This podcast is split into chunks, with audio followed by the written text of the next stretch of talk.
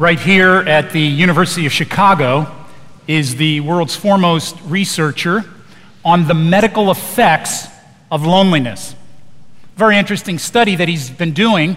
And in, in one of his experiments, they drew blood from older adults who indicated, I'm lonely, and they analyzed the white cells. And after doing that study, this researcher, a man by the name of John Cacioppo, said this. He said, We found that loneliness somehow penetrated the deepest recesses of the cell and altered the way that genes were being expressed. Loneliness, they've discovered, eh, quite seriously, in terms of your life expectancy, is as bad for you as smoking. Unfortunately, there are more and more lonely people today.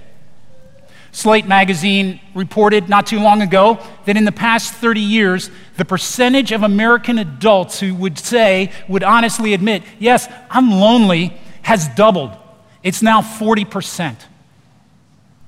And so, if you're here this morning, you may well be one of those 40% of our American adults who would say, I'm lonely. I, str- I suffer with loneliness. And if you're not, and if you're in the 60%, you most likely fear that. Oscar winning actress Anne Hathaway, brilliant actress, said recently, she said, The thing that I am most worried about is just being alone. W- without anybody to care for or somebody who will care for me. Joss Whedon, the man who directed the Avengers movie and is now working on the next one coming out next summer, he put it in kind of a action movie director way. He said, Loneliness is about the scariest thing out there. And so, most people I know, if you lined up the various human fears that we all experience, maybe it's the, the fear of failure. Or maybe it's the fear of the unknown. Or maybe it's the fear of being alone. They would say the biggest, baddest boogeyman is that one. Because we all know, don't we, that if we have someone who's in our corner, if we have someone who will walk with us, then we will have the courage and strength to face the unknown or to push through the failure. But if not, how will we make it? This morning, if you are in that 40% and you're feeling alone, I want to bring a word straight from the Lord Jesus Christ to you. And if you're in the 60% and you're afraid of that, I want to speak to you this morning. If you will open your heart to take in this, this clear teaching of Jesus Christ, it will set your heart at peace. It can give you an assurance and a comfort and make your heart no longer troubled. Let's look at that together. On the night before Jesus died, it tells us that Judas left the room.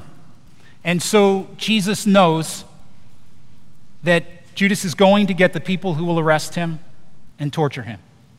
He knows I have maybe one hour, maybe two hours with these closest friends of mine to teach them. And so every word that he utters is now just heavy with meaning. And he says, Dear children, I, am going to leave you. In a little while, I'll be going. But let's pick it up at John 14 1. If you would turn there. He says, Yes, you know, I'm leaving, but don't let your hearts be troubled. How can he say that? Look at verse 16. Because even though I'm going, I'm going to ask the Father, and He will give you another advocate who will never leave you. He is the Holy Spirit. Now, this word advocate, you, you, can, you can almost see the, the Bible translators breaking out into a sweat right here.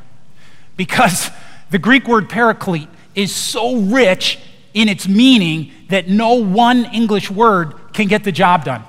And so different translators have gone with uh, advocate, and then other ones have gone with comforter, and some have used the word helper. and some just threw up their hands and just called it paraclete. They didn't even translate the word because it can mean uh, it can mean helper, it can mean friend, it can mean intercessor, it can mean teacher. We might even use the words today coach or, or mentor. It can mean attorney. Basically, it means someone who's there when you need it with help you don't have. We all need an advocate, don't we? There's so many situations where we're in way over our head and we need somebody to show up there with us. I was in traffic court, and uh, while I was waiting for my case, uh, I, there was a woman whose it was turned for her case, so she walked up to the bench, and the judge, without even really looking up, just said, uh, You're charged with failing to yield the right of way to an emergency vehicle. How do you plead? And she said, uh, Well, uh, Your Honor, I, um, I had my music up and I was kind of distracted. And so, yeah, I, I didn't pull over. I guess, I guess I plead guilty. So the judge took his glasses and put them down on the end of the nose, his nose and peered over the bench and said, Do you have any idea how serious these charges are against you? She shook her head. He's like, You will get a fine of at least $750 and your license will be immediately suspended. Do you have legal counsel here with you? She's like, No, Your Honor. He's like, Okay, here's what we're going to do. We're going to pretend you weren't here today.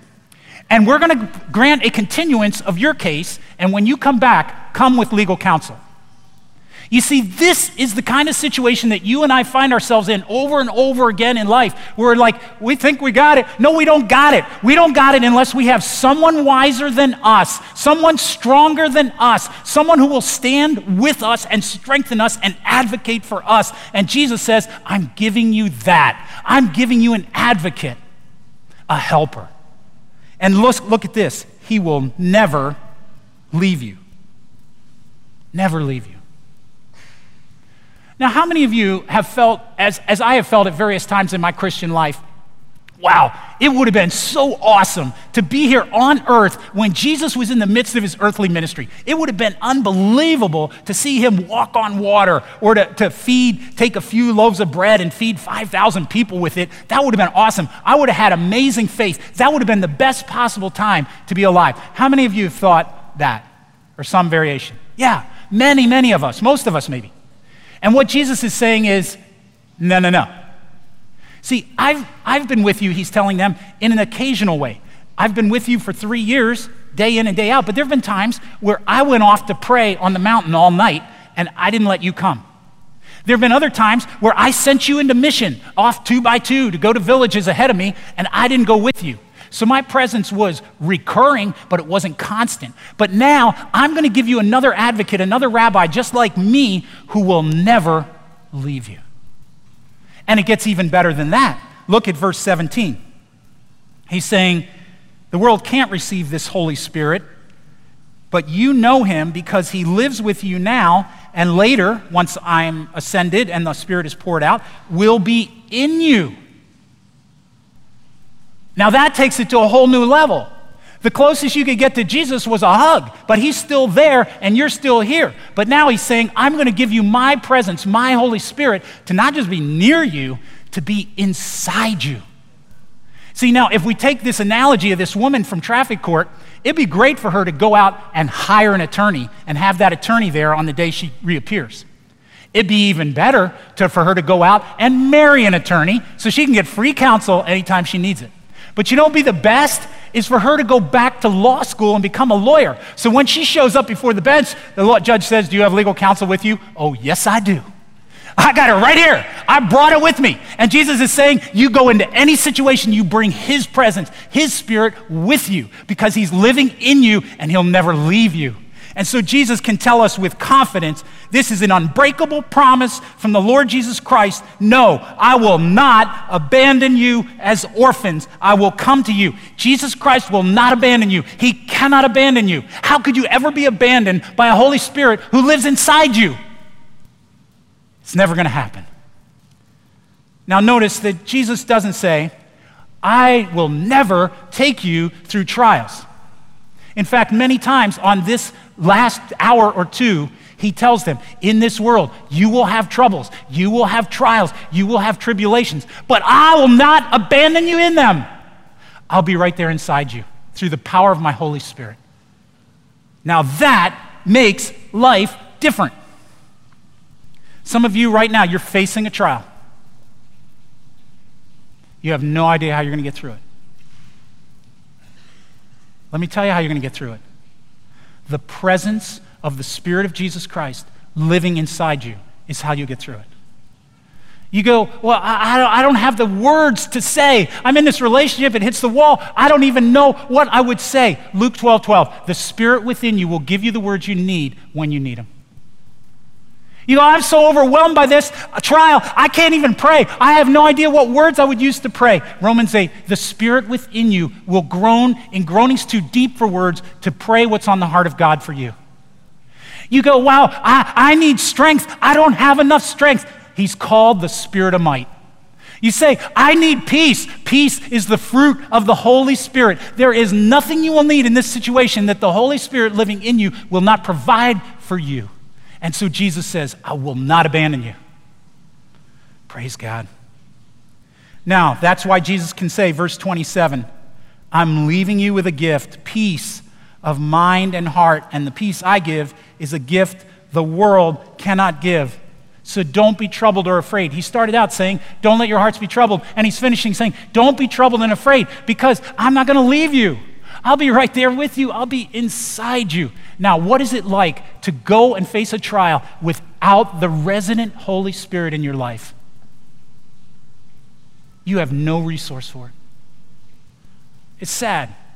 I hurt for people I see them doing the best they can, but all they, the only options they've got on the table is anger and defensiveness and fear and shutting down. They have no way that they can draw on the Holy Spirit within them. Oh, we need more of the Holy Spirit. Today we ought to just beg the Lord to pour out more of His Holy Spirit inside us and give us this amazing resource. Friends, when you and I understand what this means, we no longer look at Pentecost as some sort of low budget wannabe festival that'll never be as good as Christmas or Easter. No, this is the entry into the intimate communion with the living God. We need it, and we have it.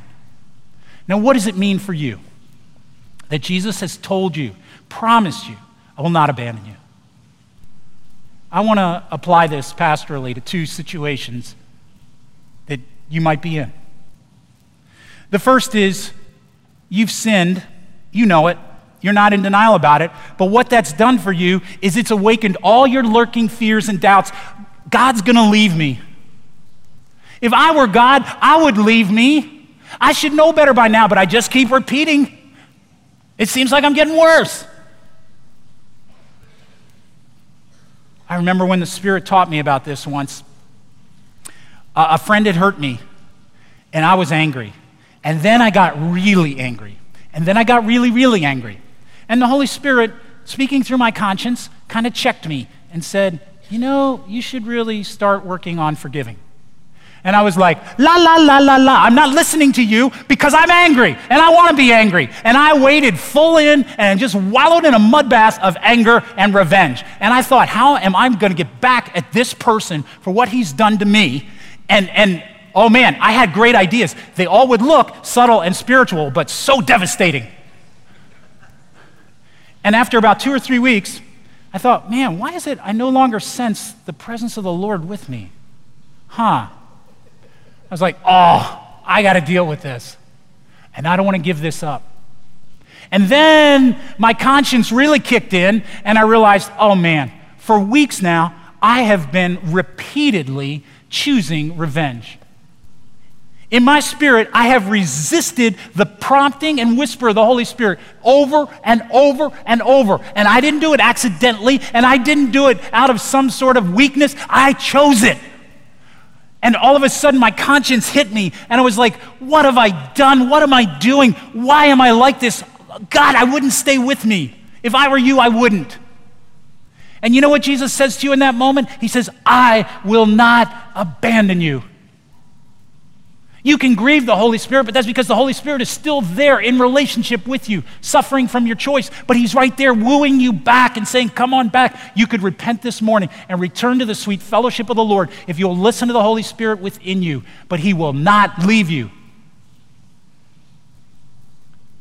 Second situation that some of you may be in. You're like, you know, I can see it coming. I know there's a situation coming. My loved one is sick and it's not getting better. Whatever it may be, my business is going down.